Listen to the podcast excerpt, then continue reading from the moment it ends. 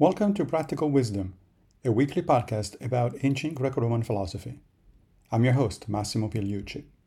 We're back after a two month hiatus due to my sabbatical travels and research.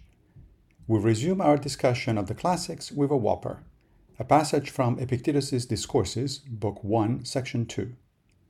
As we will see, this is one of those instances in which Epictetus is being very straightforward, and arguably even harsh, with his students but let's listen carefully to what he's saying and see what we can make of it. Quote For a rational being, the only unbearable thing is unreasonableness, but anything reasonable is bearable. Being beaten isn't in itself unbearable. What do you mean? Look at it this way the Spartans submit to being flogged once they've realized that it's a reasonable thing to do. But being hanged is unbearable, isn't it? Except that when a person feels that it's a reasonable thing to do, he'll go and hang himself. In short, if we look carefully, we'll find that nothing distresses a rational being as much as what is unreasonable, and conversely, that nothing attracts it as much as what is reasonable. But people's views of what's reasonable and unreasonable differ, just as their views of good and bad do, and what is or is not expedient.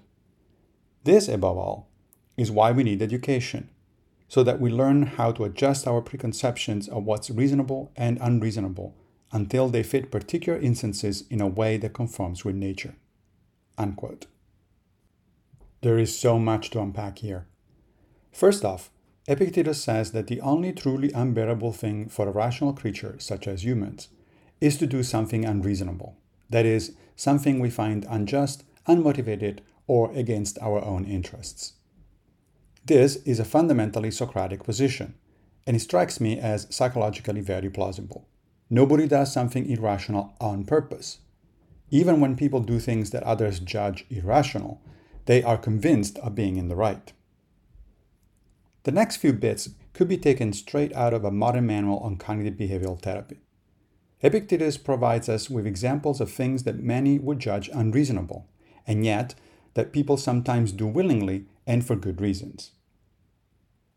Such examples include the Spartans who submit themselves to flogging in order to practice endurance of hardship, and even the fact that sometimes people commit suicide if they think they have a good reason to do so.